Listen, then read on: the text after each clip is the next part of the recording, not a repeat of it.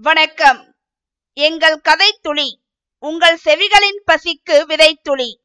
உங்கள் அனைவரையும் வரவேற்பது கதை துளி உங்களுடன் பேசிக் கொண்டிருப்பது உங்கள் காயத்ரி தேவி முருகன். நாம் இன்று அமரர் கல்கி அவர்கள் எழுதிய பொய்மான் கரடு எனும் கதையின் பகுதி ஒன்பதைத்தான் பார்க்க போகிறோம்.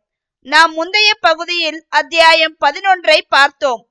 அதில் செங்கோடன் செம்பாவின் தந்தையை சந்தித்து திருமணத்திற்கு நாள் குறிக்கிறான் என்று பார்த்தோம். இனி இந்த பகுதியில் செங்கோடன் குமாரி பங்கஜாவை சந்திக்கிறானா? அதனால் விளையப் போவது யாது என்பதையெல்லாம் அமரர் கல்கி அவர்களின் எழுத்து நடைக்கு உயிர் கொடுத்து கதைக்குள் வாழ்வோமா? வாருங்கள். இன்று நாம் கேட்கப் போவது அமரர் கல்கி அவர்களின் பொய்மான் கரடு. பகுதி ஒன்பது அத்தியாயம் பன்னிரண்டு. அன்று சாயங்காலம் செங்கோடன் சின்னமநாயக்கன் பட்டிக்கு போனான். அங்கே எஸ்ராஜ் பங்காரு முதலியவர்கள் குடியிருந்த வீடு பூட்டி கிடந்தது. பிறகு சினிமா கூடாரத்துக்கு போனான். அவர்களை காணவில்லை. மேனேஜர் எங்கே? என்று கேட்டான். யாரோ ஒருவரை காட்டினார்கள். அவர் எஸ்ராஜும் அல்ல பங்காருசாமியும் அல்ல. விசாரித்ததில் பழைய மேனேஜர் டிஸ்மிஸ் ஆகி புது மேனேஜர் வந்துவிட்டார் என்று தெரிய வந்தது. பொய்மான்காரனுக்கு வந்தான். போலீஸ்காரன் நிற்க கண்டான். அதுதான் சரி தம்பி கடிதத்தில் கண்டபடி வந்து விட்டாயே என்றான் போலீஸ்காரன். வந்தேன். வந்து என்ன பிரயோஜனம்? ஆசாமிகளை காணோமே. எந்த ஆசாமிகளை தேடுகிறாய்? உனக்கு கடிதம் எழுதியவள் இந்த பொய்மான் கரடுக்கு பின்புறம் காத்து கொண்டிருக்கிறாள். ரொம்ப தூரம் பார்த்து வைத்திருக்கீங்களே. ஆனால் அந்த இரண்டு ஆண் பிள்ளைகளும் எங்கே? என்று கேட்டுவிட்டு சினிமா கூடாரத்தில் தான் விசாரித்து தெரிந்து கொண்டதை சொன்னான். அந்த ஆட்களைத்தான் நானும் தேடிக்கொண்டிருக்கிறேன் டிமிக்கி கொடுத்து விட்டார்கள் போல தோன்றுகிறது. அது போனால் போகட்டும். நீ இந்த மலைக்கு பின்னால் போய் அந்த பெண்ணின் கதையை கேள். ஆகட்டும் நீங்களும் பக்கத்திலே எங்கேயாவது இருங்கள். பயமா இருக்கிறதா தம்பி? பயம் ஒன்றுமில்லை. பக்கத்தில் சாட்சிக்கு யாராவது இருக்கட்டுமே என்று பார்க்கிறேன். இப்படி சொல்லிவிட்டு செங்கோடன் பொய்மான் கரடுக்கு பின்புறமாக போனான். அங்கே ஒரு தனியான இடத்தில் மொட்டைப்பாறை ஒன்றின் மீது குமாரி பங்கஜா உட்கார்ந்திருந்தாள். அசோகவனத்து சீதையைப் போலவும் காட்டில் தனியாக விடப்பட்ட தமயந்தி போலவும் அவள் சோகமே உருவம் எடுத்தவளாய் தோன்றினாள். இது என்ன? இங்கே தனியாக வந்து எதற்காக உட்கார்ந்திருக்கிறாய்? உன்னை பார்த்தால் லோகிதாசனை பறிகொடுத்த சந்திரமதி மாதிரி இருக்கிறதே என்றான் செங்கோடன். அப்போதுதான் செங்கோடன் வந்ததை தெரிந்து கொண்டவள் போல் குமாரி பங்கஜா அவனை ஏறிட்டு பார்த்தாள். பிறகு சேலை தலைப்பினால் முகத்தை மூடிக்கொண்டு விசித்து விசித்து அழுதாள். செங்கோடன் பக்கத்தில் வந்து உட்கார்ந்து கொண்டு அவளை சமாதானப்படுத்த முயன்றான். பாவம் அந்த பட்டிக்காட்டு குடியானவனுக்கு சோகத்தில் ஆழ்ந்த கதாநாயகியை எப்படி சமாதானப்படுத்துவது என்பது என்னமாய் தெரியும்? தெரியாமல் சிறிது நேரம் திகைத்து நின்றான். பிறகு இப்பேற்பட்ட நிலைமையில் என்ன செய்ய வேண்டும் என்று செம்பா சொல்லிக் கொடுத்தது ஞாபகத்துக்கு வந்தது. அந்தப்படி செய்வதற்கு எண்ணி அந்த பெண்ணின் மேவாய் கட்டையை தொட்டான்.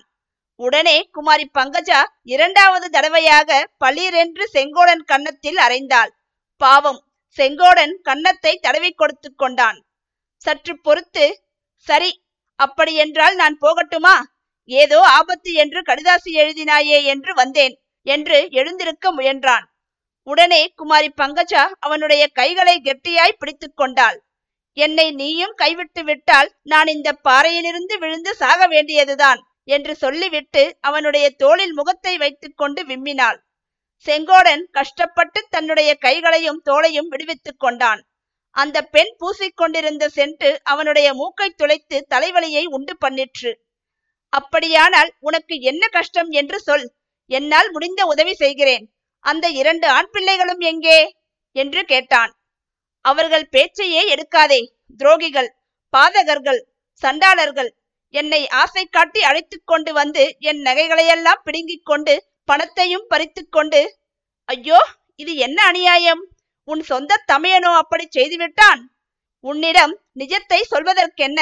அவன் என்னுடைய தமையன் அல்ல. அவன் எனக்கு எந்தவித உறவும் இல்லை. இன்னொருவன் உன்னை கல்யாணம் செய்து கொள்ளப் போகிறேன் என்றானே? அதுவும் பொய். பின் ஏன் அவர்களுடன் வந்தாய்? என்னை சினிமாவில் சேர்த்து விடுகிறேன் என்று ஆசை காட்டி அழைத்து கொண்டு வந்தார்கள். பாவிகள் அவர்கள் நாசமாய் போக வேணும். வீணாக அலட்டி என்ன பிரயோஜனம்? அவர்கள் இப்போது எங்கே சொல்? செம்மையாக தீட்டி விடுகிறேன். ஒரு பெண் பிள்ளையை இப்படியா மோசம் செய்வது? அவர்கள் இப்போது எங்கே? என்று மறுபடியும் கேட்டான். யாருக்கு தெரியும்? இத்தனை நேரம் ரயில் ஏறி இருப்பார்கள். கையிலே ரயில் சார்ஜுக்கு கூட பணம் இல்லாமல் என்னை விட்டுவிட்டு போய்விட்டார்கள். நீதான் என்னை காப்பாற்ற வேணும். உன்னைத்தான் நம்பி இருக்கிறேன் எதற்காக இப்படி உன்னை விட்டுவிட்டு அவர்கள் போனார்கள்? ஏதாவது சண்டை வந்து விட்டதா என்ன? அதையும் சொல்லிவிடுகிறேன். உன்னை ஏமாற்றி உன்னிடம் இருக்கும் பணத்தை பறிக்க வேண்டும் என்று அவர்கள் சொன்னார்கள். நான் கூடாது என்றேன். அதனால் என்னிடம் இருக்கும் பணமா? என்னிடம் பணம் ஏது? நீ பணம் சேர்த்து புதைத்து வைத்திருக்கிறாய் என்று யாரோ சொல்லிவிட்டார்கள். நீ கூட கஞ்சா மயக்கத்திலே இரண்டொரு தடவை சொல்லிவிட்டாய். செங்கோடன் ஏதோ மறந்து போன விஷயத்தை ஞாபகப்படுத்திக் கொள்ள பார்த்தான் அல்லவா அது இப்போது பளிச்சென்று ஞாபகம் வந்துவிட்டது. கஞ்சா மயக்கத்தில் அந்த திருட்டு பயல்களிடம் சொல்லக்கூடாத ரகசியத்தை சொல்லிவிட்டதாக நினைவு வந்தது. உடனே செங்கோடன் அளவில்லாத பரபரப்பு அடைந்து எழுந்து நின்றான். எங்கே போகிறாய்? என்று சொல்லி அவன் கையை பற்றி குமாரி பங்கஜா இழுத்து உட்கார வைக்க முயன்றாள். வெறுமனே இங்கே உட்கார்ந்திருந்து என்ன லாபம்? அந்த திருட்டு பயல்களை உடனே கண்டுபிடிக்க வேண்டாமா? இந்த காட்டுக்கு அந்த புறத்தில் போலீஸ்காரர் இருக்கிறார். வா போய் சொல்லலாம். ஐயோ போலீஸ்காரரா? எனக்கு பயமாய் இருக்கிறதே. பயம் என்ன? நீ நேற்று அவரிடம்தானே எனக்கு கடுதாசி கொடுத்து அனுப்பினாய்? ஆமாம் வேறு யாரும் இல்லாதபடியால் அவரிடம் கொடுத்து அனுப்பினேன். கடிதத்தில் எழுதியிருந்த விஷயம் அவருக்கு தெரிந்து போச்சோ? தெரியாமல் எப்படி இருக்கும்? அவர்தான் கடிதத்தை படித்தார். ஐயையோ அதனாலேதான் அவர் இங்கே வட்டமிடுகிறார் போல் இருக்கிறது. கவுண்டரே எனக்கு பயமாய் இருக்கிறது அந்த போலீஸ்கார பாவி என் மேல் மோகம் கொண்டிருக்கிறான். அப்படி இருந்தால் அவனையும் ஒரு கை பார்த்து விடுகிறேன். வா போகலாம் என்று சொல்லி செங்கோடன் மலமளவென்று மலை மீது தாவி ஏறினான். குமாரி பங்கஜாவும் மூச்சு வாங்க அவனை தொடர்ந்து ஏறினாள். இருவரும் பொய்மான்காரனின் உச்சியை அடைந்தார்கள்.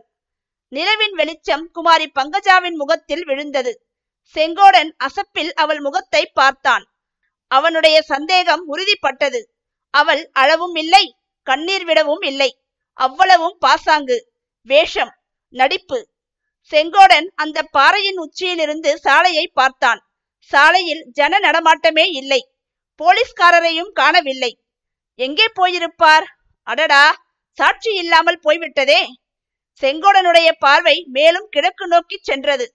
அவனுடைய கேணியும் குடிசையும் இருந்த இடத்துக்கு சென்று நின்றது. ஆஹா அது என்ன? அவனுடைய குடிசைக்குள்ளே என்ன வெளிச்சம்? எப்படி வந்தது?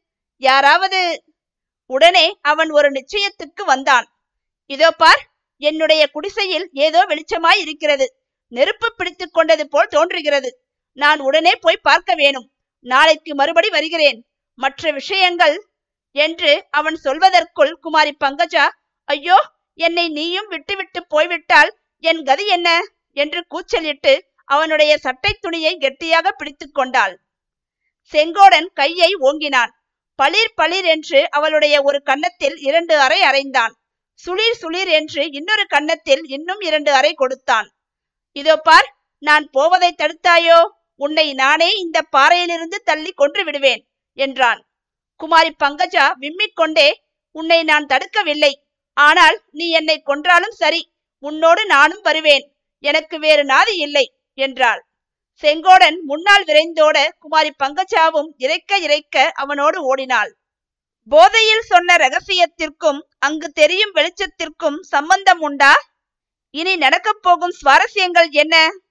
என்பதையெல்லாம் நீங்கள் தெரிந்து கொள்ள வேண்டுமென்றால் இந்த கதையை தொடர்ந்து கேட்க வேண்டும். நாம் கூடிய விரைவில் பகுதி பத்தில் சந்திக்கலாம்.